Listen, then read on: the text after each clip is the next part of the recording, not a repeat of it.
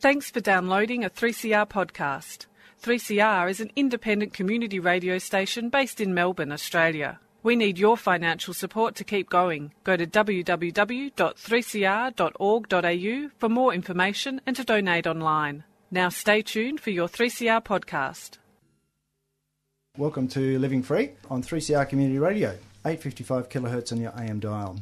Thanks to the Ruminations crew for another great show about rooming houses and homelessness in Melbourne.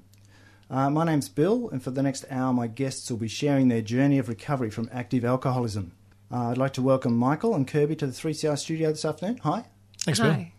As members of Alcoholics Anonymous, they're going to be sharing their experience with alcoholism and how AA has helped them. Um, righto. So, usually we sort of talk about what it was like growing up and when alcohol first became an issue um, and, and sort of how that fitted in with your family and what was going on at home. So, Michael, what was your first intro to alcoholism or to alcohol, and and why was that an attractive thing to do? Okay, yeah. Uh, well, I, I I learned to lie at a really young age, so about the age of uh, five or six, and I and you know I couldn't go down the street to buy my mum's smokes without coming back and saying that I'd uh, been swooped by a bird or nearly hit by a car or something to make my life seem a whole heap more interesting than I thought it was, and uh, and those lies, you know, I just lived my life in lies, and it worked. It made me feel better. It it, it got me friends. It did stuff, and um, and I knew it was wrong. It sat in the in the pit of my guts, and um, I went to school out in the outer eastern suburbs of Melbourne, and I got a scholarship to go to a school in St Kilda, and uh, and it was the first opportunity I had to dump a whole bunch of friends and start again, and I played that game of uh, juggling. I hope those people never meet those people. Sort of a geographical. Oh, it was a geographical, definitely. And it was the first time I, you know, sort of got, and then I thought, oh, I hope they never knew because I started this whole new friendship group in, you know, when I was 11, um, in lies again. And, uh, and it, I just always felt guilty about it. And, and what happened for me was that at the age of 13, I discovered alcohol. And um, alcohol, being drunk, allowed me to live with the guilt. And, um, and I discovered port, you know, and port was my first drink, and a bottle of port. And, uh, you know, I was that kid I was that kid that uh, went to parties with people in people's garages, and and uh, other people were drinking beer and West Coast coolers. I'm showing my age, and uh, and and I was the kid there with a bottle of port, and uh, and I didn't think that was strange, and that's that's when I discovered alcohol. That uh, it just allowed me to live a, a really dishonest lifestyle, um, and and it took away guilt. Right. So, what what were your friends doing at this point? Were they doing the same sort of things? Uh, they didn't drink as much as me. Yeah, but, but they, they but but they drank. Yeah, yeah. Um, we were all experimenting with alcohol, and we were we weren't doing it every day. We were just doing it on the weekends, and you know, as I as I sort of went through school, I found the people who liked to drink on Friday nights as well as Saturday nights, and then you know the ones that you know we could raid their their parents' uh, sort of drink you know, bar on a Wednesday perhaps, or yeah, that that sort of it just grew I, mean, I, I really attracted people who wanted to drink like me. And uh, so my friendship groups changed based on the way I drank from probably the age of 14 or 15. And, uh, and the people who didn't drink, I just didn't have much to do with them. Yeah. Did people get sick of you? Oh, eventually. Yeah, yeah, I'm, yeah, yes, they did. Oh, yeah, because um, yeah. I'm also you know still lying and cheating and I'm yeah. stealing money to be able to fund it. Um, the, the, the amount that I'm drinking because I and I have a part time job as a as a, a, kid in a supermarket, and so I have a little bit of money. But yeah, my behaviour's poor. You know, I, I, I, drink, I get drunk, I do dumb stuff. Yeah. Um, you know, like anybody who gets drunk. But the problem I, you know, I realised looking back on was that whenever I drank, I got drunk. Yeah. It wasn't a matter of they would have a couple of drinks and they'd get that horrible feeling where oh it's oh it's, it's I'm feeling a bit woozy and or or you know I, or or maybe I'll stop now and I just go it's starting to work. Yeah. And my whole attitude to that was completely different to theirs. okay. Um, so Kirby, how what was your life experience as a you know I guess a, a young teenager and mm. how did you find alcohol? Yeah, well, um, from from the age of I think I was about 12, and I remember just feeling distinctly different to everyone else. Um, I always had to be the biggest and the best at everything. Um, there was nothing that was ever sort of off limits for me. I, I was a bit of a show off. And um, and I picked up my first drink at about 12 or 13. I remember we were, you know, just a bunch of girls and sitting around in a park, and um, we had organised. I think we had some cigarettes and we had a big bottle of tequila, and um, you know, we were passing around in the circle, and it was just near a friend's house, and you know, when it came to my turn, I wanted to show everyone how it was done. So I, um, yeah, I chugged it all down and everyone else passed it around and had a sip. And I, you know, I remember thinking, oh God, you guys are wusses, you know. Um, that night ended up, I was somewhat in blackout and, um, I ended up vomiting into a shoe and I was hidden away from everyone when someone's parents came to pick them up. So, that was the start of my drinking career. Yeah. Yeah. Okay. it got better from there, I hope. yeah. Well, um, yeah, I started to get more crafty with finding the money, I guess, and um, and buying more alcohol and and yeah, I just um, just kept on drinking away my teens. Yeah. yeah. So, what was like life like at school? Yeah, um, good question. I was an absolute nightmare. Um, you know, I think I was probably going through a bit of a rough time with my parents' divorce, and I was an absolute bully. Um, I was I was awful to kids and to teachers, and I didn't think that the rules applied to me. The rules just did not apply to me at all. Um, I learned very young on how to manipulate and how to get my way, and um, I was very crafty. Um, you know, when I got to um, when I got to about 17, um, I decided that I was opting out of school. Um, but I could never, I could never concentrate.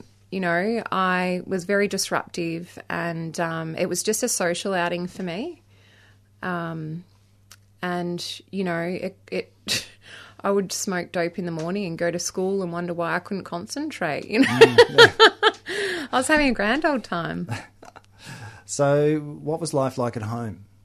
Yeah, um, well, at home, you know, my parents had divorced and um, my mum had a new partner and who, you know, I absolutely loved because it was good to see my mum happy and, um, and there wasn't a lot of drama, but mum was out a fair bit of the time. So I could just, you know, um, drink at home or smoke dope at home um, when I wanted to, smoke ciggies and um, do as I pleased. You know, I was the kid that people would say, you know, I'm not too sure about you going to that Kirby's house. Um, I was like, what? Like, there's nothing wrong over here. This is what we do, you know. Um, so I was very independent. I remember, um, you know, getting my first job, and I thought, you know, I don't need anyone now. I can buy my own cigarettes. and that was at 14 and nine months. Right. Okay. Um, so, Michael, um, what's it like having to pinch money to get uh, to buy alcohol and fund your lifestyle as a as a teenager? Uh, actually, my mum made it really easy. She just she kept money in a top drawer of a chest of drawers, and I think my sister and I just always stole money from her. Like it was there. Well, she didn't have the money to steal. It was. It was. I talked to her about it now, and I and I don't know why she kept it there. She she just always put money in this top drawer, and we just always took it. Maybe she knew. She might, maybe. Yeah. yeah. yeah. She loved us so much, she funded my drinking. Um, yeah, I, am not sure, but the it re, it required a level of dishonesty and then just blatant denial to, to be mm. faced with it with you in a household where you've done this, no, I haven't. Yeah. Let me look you in the, and and I practiced that for years yeah. in multiple different you know disciplines at work in life at home with them you know as I got older it was just the no I haven't mm. no I haven't and and I convinced myself that I was a good bloke mm. you know but growing up in an alcoholic situation, uh, in as a child, mm. you learn that lie you've got to lie to survive, and it just becomes part of you And plus, your parents are always saying, "Don't tell anybody about this," and so you've, you know, you're sort of forced to lie in some ways. Mm. it Yeah. just becomes a way of life. Yeah, definitely. My my my mother's a heavy drinker, and she she given sufficient reasons she could stop, and she did later in life. But she she was a heavy drinker. She was my drinking partner when I was through you know for 20, 25 years. She, whenever Wow. we got we whenever we dr- got together, we drank, and she drank like me. Um, but I've seen her stop, you know, of her own volition. Um, and my father, um, you know, he, he he came to Alcoholics Anonymous, um, you know, nearly forty years ago, and he stopped drinking. And he doesn't. He's not a member of Alcoholics Anonymous anymore, and he hasn't been for thirty-five years. But but he he you know he drank the way I drank. It was just and and you're right. The rules are completely different in the household. You know, I I was asked to do things as uh, an eight-year-old uh, to to make dinner and do things that uh, as an adult would do, and uh, and I was only eight. Yep. So you left high school. Yeah, yeah, yeah. I, I, I passed. You know, I passed school somehow, and uh, and went on to go to, to university and survived O week and just and and just I just drank through it. And at that stage, I'd moved house and moved in with my father, and uh, and thought this was all going to work out. And I finished school, and I and I, I sorry, I finished. Um, I went to university and I left. I left at Easter and I got a job and I started earning money and I moved out. I was living in a share house with some friends in, in Brighton and uh, and it was just a party zone. And that now that that didn't really change. I guess I just moved houses a lot from the age of of uh, 17 to, to 23. Probably lived in 10 or 12 different places. You know, somehow scraped together enough rent. Um, and you know, that's that's that's the way. In the end, I met a woman who, uh, you know, told me she liked me, and it was enough. And uh, and, uh, and she, she rescued me from the streets of Fitzroy, and uh, from outside the Evelyn Hotel, and um, and and she said, "I know you're an alcoholic, but I can change you." Wow, what a pickup! there was, it worked for me. I'll fund it. Ah, great. So Kirby, you eventually got sick of living at home. Yeah, yeah. So um, I thought, oh, I can, I can uh, get out of here. I just, you know, I, I really wanted to study. I wanted to study psychology um, in year twelve, and I just couldn't. I just didn't have the, you know, a quiet enough mind to be able to read something or to take something in. So, yeah, at seventeen, I um, I'd been on a holiday to Brighton. I met a guy and um, and he lived in Melbourne, and I decided that I was going to move down to Melbourne. Yeah, so I moved to Melbourne um, with him and his parents, um, and you know. The thing that was going to fix me in the way that I felt was material possessions, and um, and my career. So I set out to buy a house when I was 19 and thought, you know, that's going to fix all of my problems and um and I'll show them, you know, uh, I'll show everyone that I can do it on my own and I'm a grown up and um and I'm vastly independent. Yeah. So I did that and um So you got a job. yeah, I had a job. You know, I moved down to Melbourne without a job, and I ended up getting a job in a law firm actually. Um, and I did that for a while. Then I moved into recruitment. But the thing that really set my materialistic um, patterns in motion was when I got into the property industry. And, um, you know, I thought there's a lot of money here and I want a lot of it. So, yeah, I started working towards my career there. Okay, so the focus is on money. Yeah, the right. whole yeah, everything was going to be fixed by money. Right. Um, Okay, so so you've got the you've got the job, you've got the lifestyle. So what's going wrong? yeah, so from the outside, it looked like I had it all. You know, I had the the long term boyfriend, and I had the house, and I had the car, and I had the great job, and um, I was just dead on the inside. I didn't know what was wrong with me.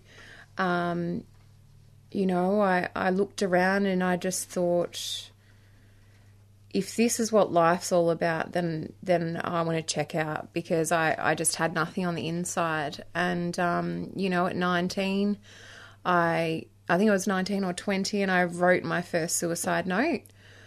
Um, and I I don't even know if it was a suicide note at that time, but I was just so uh, broken and lost, and um, and then I you know that got me into seeing psychologists. Um, I spent a lot of years um, seeing psychologists and trying to figure out what was wrong with me. And ha- did that help? Yeah, look, it did. I guess it it led me to it led me towards um, wanting to personally grow and wanting to change. Um, so it, it did open up my mind and and it did teach me a different different coping mechanisms, I guess. Um, but it wasn't, you know, it, it wasn't the overall answer. Yeah, because my understanding of psychology, I've done a little bit myself as well. Yeah. Um, it's it's about behaviour modification, Mm. and we can't do that. Yeah. And so, how did how did that play out for you? Did you try control? Um, with alcohol, you mean? Or no, just, just try to general? just try to control your life generally. Is you know it's Ah, it's yeah. I thought I was fully in control of everything that happened. I think. Um, yeah, it's you know I, I did learn new behaviors with the psychologist, and um, you know learnt about myself and and family patterns and all that sort of thing. So that it was really great. It was really great at the time. Um, you know, in my headspace that I was in, I was able to kind of get a little bit of clarity to keep on moving forward. Yeah. Yeah. Uh, you're listening to Living Free Show on 3CR Community Radio, 855 kilohertz on your AM dial and 3CR on digital radio. Um, podcasts of the show are available on 3cr.org.au forward slash living free and also available on iTunes. There's about 32 available from the last year or so. Podcasts of other shows on 3CR are available on 3cr.org.au forward slash podcasts. If you've got a question or a comment about the show, then you can call the station on 9419 8377 or send us an email at 3crlivingfree at gmail.com. I'm talking to Michael and Kirby about drinking um, and AA, or Alcoholics Anonymous. Um, so, Michael, you've pretty much um, out, out in the world, just a bit over 18 or so. so, what's life like out in the real world? Oh, okay. I'm, I'm not very good at it. I think you know. So I'm trying lots of different stuff. I, I've got a, a skill set that I'm bringing to to you know cha- a challenging. Actually, I came. I left school. Actually, I lie. I, I came to. I left school at, at a really good school I went to, and so on my resume it said I went to a really good school. Yeah. And so in the middle of the 80s, I just changed jobs. I changed jobs and changed jobs. And it was actually a time when I could just get up and leave and get another job. And it looked good because of the school that I'd gone to. And, um, and I left jobs just before I got sacked. Like, Yeah. There was just, Yeah. you know, and the days that I just didn't show up at work and I just, I didn't ring them or anything else. I had somebody sack me with a letter under my door uh, at my house. So they came out to my house and put a letter under my door um, because I wouldn't answer the And you know there was no mobile phones, so, so I wasn't answering the phone, and it may have been disconnected. And uh, and and and I wasn't answering the door, and they were knocking on. The, we know you're in there, Michael. you know, and uh, your car's downstairs, and uh, and and that I just did that. That you know, that I moved, I moved house, I moved jobs, I, and and I, it wasn't that difficult to do. And and uh, said I, I, I met a woman and uh, and I got married at the age of 24, and uh, and then I had an opportunity.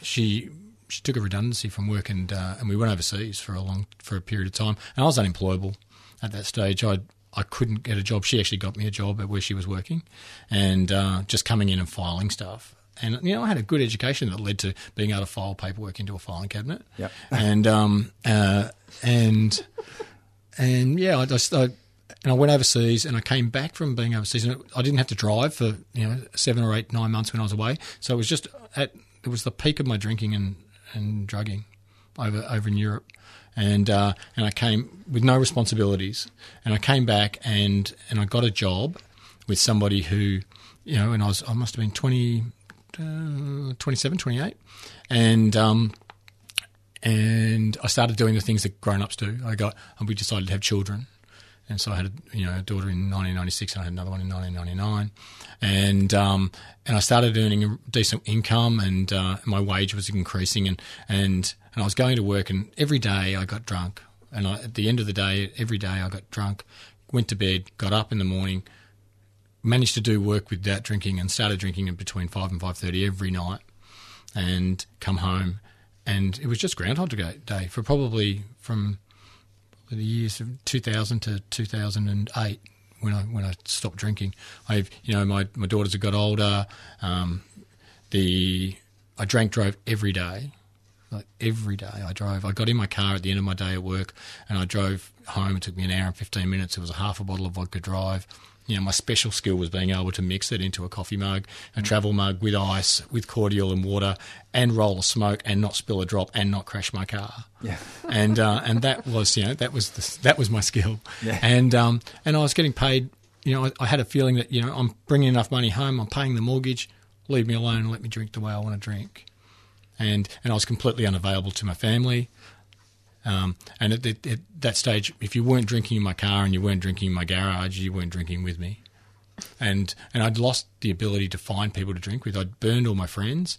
There was no one left, and uh, you know the people I worked with were paid enough money to put up with me, and uh, and my family weren't talking to me. My kids were at eleven and eight at the end of my drinking, and they they were scared of me, mm. and and my wife had pretty much resigned herself to the fact that that's what I and she just said you shouldn't drink. No one ever told me actually you should change your drinking.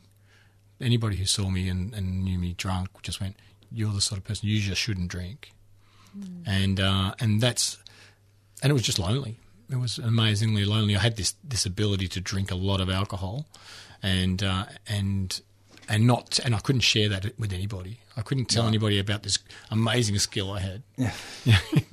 but you know, I, am also running a separate credit credit card for my wife, so she, I'm hiding how much um, money I'm spending on it. My boss is giving me um, my holiday bonuses in cash so that I can go and stock up. Um, there's my whole life is revolving around my drinking, and I'm, you know, I'm, I'm about to turn forty. Yeah. Okay. right. It sounds like um, quite a lifestyle. Oh, yeah, yeah. a life of luxury. so, Kirby, uh, back to you. Um, so, you've been to the psychologist, you've tried a few things. Mm, yes, I've been to the psychologist and tried tried a few things and um, and realised that it was, you know, it was my partner's fault and the fact that I, I was tied down too young, you know. Yeah. Um, I shouldn't have a mortgage. I shouldn't have um, a car. I, you know, it's just far too responsible, far too young. And um, so I sell the house and get rid of the boyfriend and buy a sports car. and that's going to fix all my problems because now I'm going to go out in my sports car. I'm going to live on my own and I'm going to drink the way that I want to drink. Um, I'm going to party because that was my problem. I hadn't partied enough, and that's why I was so unhappy. Um, and these are the things that I was telling myself. Um, you know, I was working in the property industry, so I was working Saturdays and Sundays, and um, I was going out Thursday night, Friday night, and Saturday night, and having a blast, driving drunk in the mornings to work, and I, it didn't even, you know, uh, resonate with me that I was still drunk. Um, I thought I was just hungover, but you know, when you get home um, at five o'clock and you have to be at work at eight thirty, um, I think you're still drunk if you've been drinking for ten hours. It's a bit of a stretch, isn't it? yeah. So um, yeah, so I, I do my job and um, and I've got enough money to keep on drinking and then um, start drugging the way that I want. And you know, I I had a lot of fun during that time. You know, there was probably about three years where I thought I was having the time of my life. Um, and, you know, I had arrived. I, I, I had very limited responsibilities.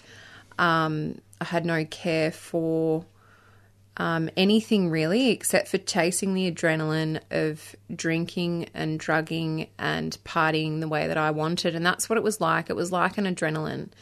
Um, I was so excited for, to to take up this hobby at every chance that I could. It yeah. was my only hobby, really. Yeah. So, how did it impact on your work? Um, look, I don't. I think it. it probably did impact on my work, but I was in complete denial. You know, I just kept on rocking up and um, and and going to work. But eventually, you know, I thought to myself that you know, I'm better than this job. And I, I moved jobs. Um, I, I changed jobs a lot and um, I did a geographical and I moved up to Queensland. Um, and, you know, I decided that I was working so hard that I needed to have some time off and, um, and hang out in the pubs up in the Gold Coast. so um, that didn't work out and I moved back, back here. But, um, yeah, I, you know, I, I did change around jobs a lot. It was the jobs problem, you know. It was, um, everything was always someone else's problem. It, it, you know, a, a big black hole in my soul, and I couldn't see it. I just, I couldn't see what the problem was. So, did you try and stop drinking?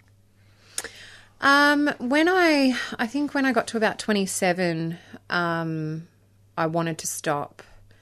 Um, or it might have even been younger. And I met a guy, and um, and he didn't drink the way that I drank, so I decided that I would stop drinking altogether. So I went on, um, you know, a big protest of myself, and I'm going to change my life around, and I'm not going to drink um, anymore. So I'm not going to drink for a year. And if I don't drink for a year, then you know Oh, oh. It's under control. Yeah, yeah. It's, it's, completely under control. So um, I didn't drink for a year, and um, and so I got rid of the boyfriend because I got sick of not drinking, and that's not how life's supposed to be lived. Life's supposed to be lived through drugs and alcohol, you know, and experiencing things. And I wanted new experiences all the time. Um, so I got rid of him, and um, and off I went again and I could drink the way that I wanted to drink. You know, I moved houses a lot, and you know, it was the house's problem, or it was the job's problem, or it it, it was you know, it was everyone else's problem. Yeah. okay. Um, a, a, lot of people think that if you just don't drink, if you choose not to drink, mm. then you're not an alcoholic. But it's it's not that, is it? Because it, it's not a matter of either not drinking or drinking. It's a matter of not being able to decide when you drink and when you don't drink. Mm, yeah, absolutely. So, um, you know, before I got into Alcoholics Anonymous, I was um, on my own for eight months without a drink, and I was dead on the inside, and I didn't want to socialize with my old friends um, as much because I knew that there would be alcohol involved, and um, I knew that I couldn't well, I thought I couldn't live a happy life without alcohol, but I certainly couldn't live with it anymore. Um, you know, I for years I tried switching my drinks. You know, I'm not gonna, you know, it's the wine's fault. I'm not gonna drink the wine. I'm gonna drink the beer because then when I drink the beer, I'm going to get bloated and then I'm gonna stop drinking. But you know, in reality, I put one drink in and um, it doesn't matter what it is, and I'm off and racing, and I can't guarantee my behaviour. Mm. So, did you drink to blackout? Is that uh, no, no. I drank. I didn't drink to blackout. I hated blackouts. Um, I was a blackout drinker, but I absolutely hated blackouts because I'm a control freak and I really needed to know what I did the night before. um, but I drank to get to a certain point. I always thought that it was three drinks, three or four drinks, and get to that certain point and um, you know, I would have adrenaline running through my veins. I could do whatever I wanted, and um, I thought that I was, you know, the ant's pants. Um, but you know, it never stopped at four. if I got to four, it was one, two, three, four, and then pretty much the floor. so, what was it like the next day? What did you think after you know trying to control it? Uh, it was awful. It was always always awful the next day. You know, even from when I was 24, when I was drinking, then um, I would wake up the next morning and my girlfriends, um, you know, would all stay at each other's house or something, and I would wake up the next day. We would sit around, we would order pizza or something gross, and um, for our hangover, and we would be watching a movie and. I would be thinking to myself, "Oh my god, I wish I was dead." Like I was, I wanted to check out. I didn't know where I'd been, what I'd done, um, and it was just a, a hideous feeling. It was just absolutely um, soul destroying. Everyone else was sitting around watching the movie, and I realised looking at them that they didn't feel the same way that I did. Mm. Yeah. Yeah. Okay.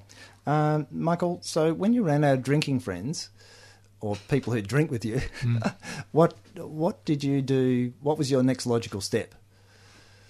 I just drank by myself. Yeah. But I, I, I learned that at a young age. I'd moved house and everything I owned lived in one room, and uh, and I'd have everything in one room. and I'd just drink in my own room and uh, and move from house to house. And you know, I, I describe it to my children as uh, leaving no evidence. So I'd you know share a house with people, and then I'd sneak out and I'd make food and I'd clean it all up and put it all away and go back into that room. And I still, I still live a bit like that.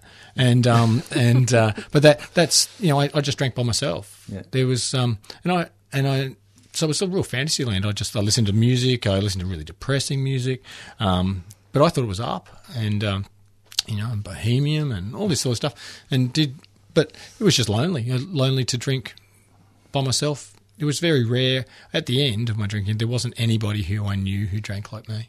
Yeah. Um, Did you think it was strange, you know, the way you drank, or not? No, I, I had never experienced it any differently. So, um, actually, when I came to Alcoholics Anonymous, they talk about it in, in the book Alcoholics Anonymous that the, the, the abnormal became normal, and Yeah. uh, and that's exactly as it was for me. I just I I just accepted, I'd surrendered to it, the fact that I was going to drink this way and I was going to die. Um, you know, as I, I, was, I was 105 kilos, my skin was falling off my body with psoriasis. I was um, I was a mess, and um, and I just accepted that that it was never going to get any better than that. I that's the way I drank, and that's the way I lived my life. Alcohol fit into the way I lived. It wasn't, I, you know, I didn't aspire to any better. I, I don't know. I just I, I surrendered. Okay. Uh, this is the Living Free Show on 3CR on digital radio and live streaming on 3cr.org.au forward slash streaming. Uh, I'm talking to Michael and Kirby about recovering from drinking and how AA or Alcoholics Anonymous can help with that. Um, so, Michael, you've sort of got to the point where kids are a bit scared of you. So, does that trigger anything in your life?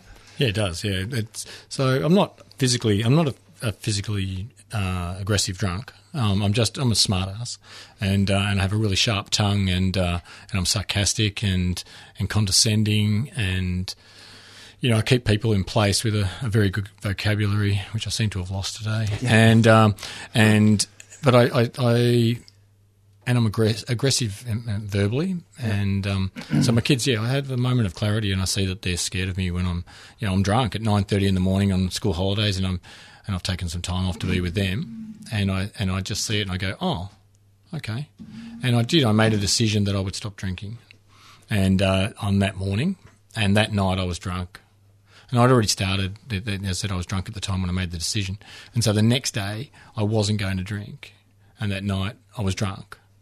And the next day, I made a decision I wasn't going to drink, and I'd never tried that, and and I just couldn't believe that with all the willpower at my disposal, I'd made a decision. I was really serious this time that I'm going to stop drinking, and um, and I was drunk again, and yeah, and I, and I probably told my wife that I was going to stop, and I told my kids I was going to stop, and I just couldn't do it. I couldn't work out why I couldn't stop when I when I told myself that I would. So I decided to go and see a doctor, and um, and I went to the doctor and I said I have a problem with drinking. I'm and uh, and I'm a little bit depressed. And they asked me how much I drank, and I said, and for the first time in my life, I was honest. I said, oh, I drink about 3.6 litres of alcohol a week. And they go, hmm, it's a lot. like go, no, you don't understand. it's a 700 ml bottle and it's 40% alcohol. That's 280 mils. And if you multiply it by seven bottles a week, that's 1.96 litres of alcohol. And then there's 15 litres of red wine at 11% alcohol. That's 1.65. And you add the 1.65 to the 1.97 and you come to around about 3.6 litres of alcohol a week. Yeah. Bugger the stuff they're mixing it with. Yeah. And uh, and the doctor sort of goes, oh. And so they sent me off to a drug and alcohol counsellor, and and the drug and alcohol counsellor recommends that I go to a rehab, and I think, whoa, it's not that bad. Yeah, Really? not really, like I, I get that there's a problem, but and um, and so I, I was checked in, and, and you know I was really lucky. I was really amazingly lucky that, that my wife had taken out uh, private health insurance because you know I, the, It's the cost expensive, it's yeah. unbelievably expensive, and you know the amount of people now who are, are mortgaging their houses to get their kids, you know, addicted kids into rehabs and things like that. So so I was really lucky, and And when I was there, I got introduced to Alcoholics Anonymous, and um, and uh, yeah, that's and that's changed my world. I, I, I went to Alcoholics Anonymous knowing it was about. I knew AA wasn't Athletics Australia. Yeah. and uh, and, and and I really, you know, I, I knew it was about not drinking, and and I I sat there in a meeting and uh, my first meeting, and there wasn't a lot of people there, and and uh, but they talked about, you know, they talked about dishonesty, they talked about loneliness, they talked about how they felt when they were sober, and I just I just felt like I was at home, and and I'd never felt like that. They told me that they asked me to come back. I went, really? You're kidding? I haven't been asked to come back anywhere for a long time. And yeah, and someone shook my hand at the door and welcomed me in, and I'm sure they told me their name, and I still see those people around, and and yeah, and I just I just felt like uh, yeah, there, it was a social scene that I didn't have, but also there was all these people. There was it was a safe place to be. Whilst I, after I'd now made this decision, and these people had made a decision to stop drinking, and they were doing it, and they were happy about it. Yeah. And I thought, wow, that's just amazing. And uh, and there must be something on offer here to be sober and happy. Because I, I think, you know, alcohol's got a bad name. Because I don't really have a problem with alcohol. I have a problem with sober. Yeah. And alcohol fixes my problem with sober. yeah. And uh, and because I don't do life really well sober. And and so these people were showing me that they could do a sober life happily and productively and and they told me that you know what I, I knew that what I really wanted to do is I wanted to be wanted, needed, and loved, and be a, a, a productive member of the community. It was I wanted to be a part of the world. I'd separated myself from it by drinking by myself in my car in my garage. I'd separated myself from my family, from my everybody around me. So AA introduced me to that, and that was uh, that was awesome. Okay. Thank you. Um, so, how about you, Kirby? So, you sort of you got sick of being in a relationship. You got out. You got sick of being out of a relationship. sick of being at work. Uh, so, how's it progress? Just sick of all of it, really. um, yeah, look, on, you know, I, was trying to quit quit drinking for a long time, and um, and I just I didn't know how I could stay stopped. You know, my only hobbies in life was to go out and get drunk and have a party, um, go out for dinner and get drunk, um, get drunk at home watching a movie. Uh, everything was getting drunk, and um, I didn't have any hobbies. So when I put the drink down, I didn't know what to do. Um, I wasn't getting any joy out of anything because I was um, just broken. Did you try and stop? Yeah, yeah. So I I tried to stop um, for years. For years, I tried to stop, and you know, I stopped by myself um, for eight months prior to coming in to Alcoholics Anonymous, and I just um, at the start I was I was okay because I was sworn off alcohol. You know, I was scared. On my last um, bust, I woke up somewhere that I didn't know where I was. I hurt someone very much, and I had um, taken um, a drug that I didn't know what it was that I took, and I'd put myself in danger, and that was really um, some kind of weird um, spiritual awakening. I knew I couldn't do it anymore. Um, I, you know, after that, I tried some controlled drinking um, under the supervision of my partner, and that was like hell on earth. Like, why would I want to have one or two drinks? Um, I'd rather just have none or give me everything. Um, so I, yeah, I just chucked in the towel, and I was sober by myself for eight months, um, like I said, and it was okay at the start, but then towards the end of the eight months, I just I could I just didn't have any interest. I had nothing left, and um, a friend of mine said, "Well, why don't you try going to Alcoholics Anonymous?" And I thought to myself, "Yeah, I can go there and you know figure out what's wrong with them and." You know, help them. I can help these people. I was a big helper of other people Yeah. because I didn't have any interests. Um, you know, codependency is a part of my my story as well. Um, I don't have a problem, but everyone else around me does. So let me fix yours. um, because it makes me feel good. And um, I went into Alcoholics Anonymous and I sat in the seat.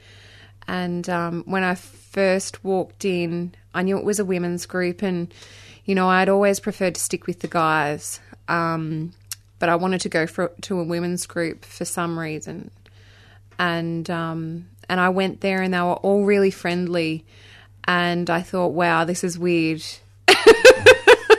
what a bunch of weirdos.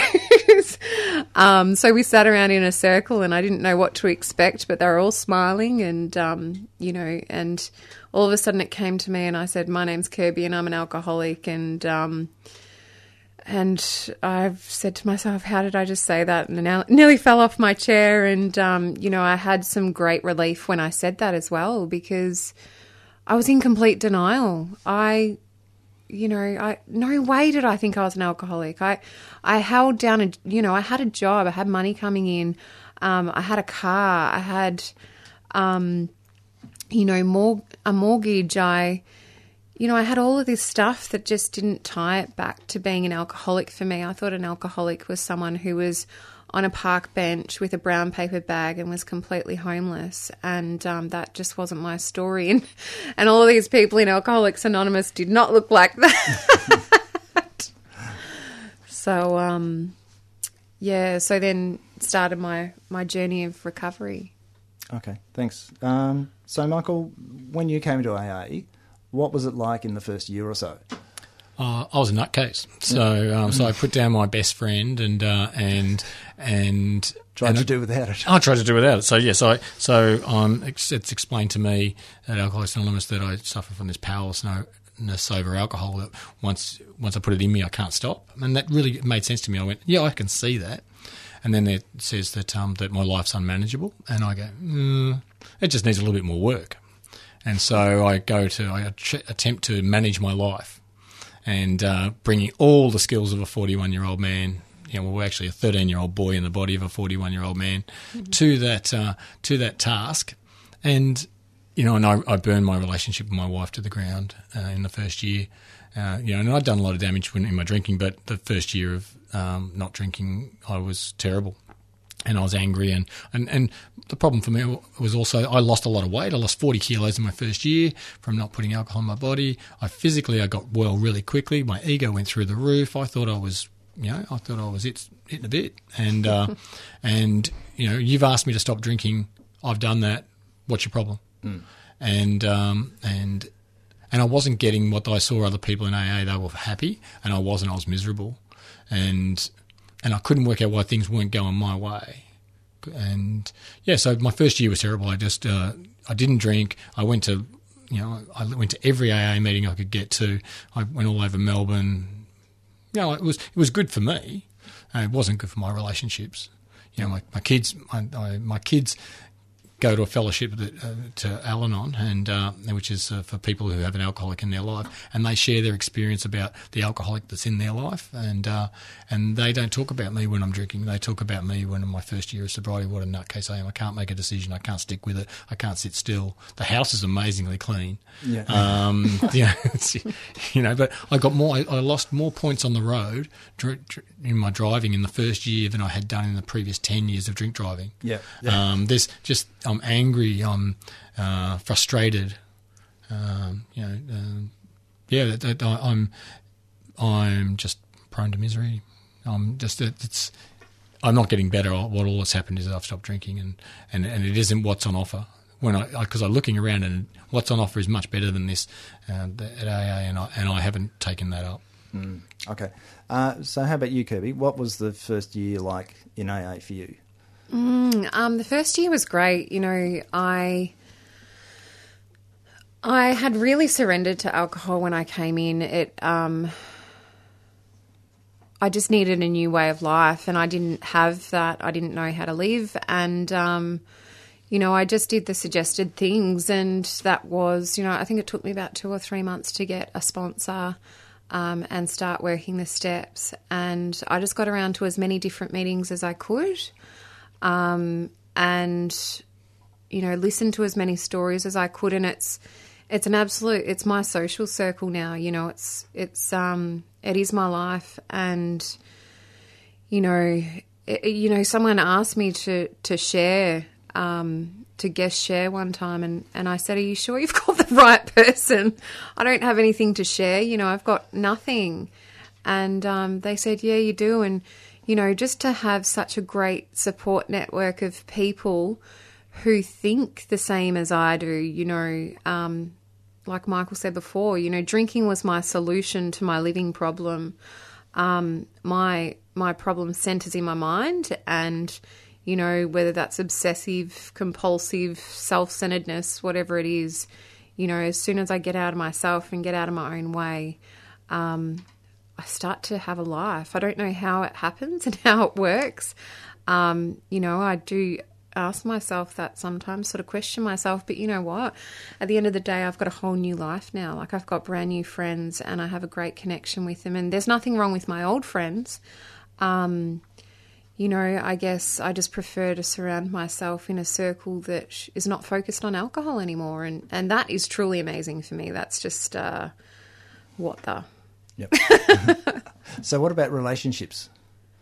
Uh, oh, yeah. So relationships, um, I, you know, relationships were another addiction for me. I think it was a codependency. And, you know, in recovery now, I, you know, I haven't had a relationship, um, for a while now. And just getting to know myself is really bizarre. You know, not having someone else to deflect myself from, um, or you know take care of them rather than looking after myself it's an absolute miracle Yeah. i don't know how to do life without um, without a man in my life usually and and i'm doing that now and i've got other interests and it's yeah it's nothing short of a miracle to be honest Okay.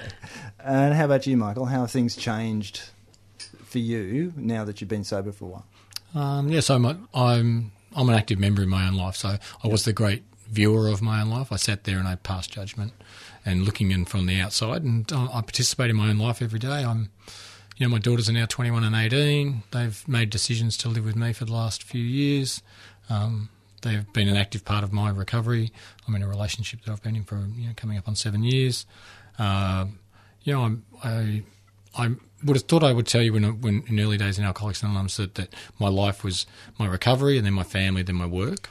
And uh, and what I discovered over time is that my, my life actually was my work, and everything else had to fit in and around it.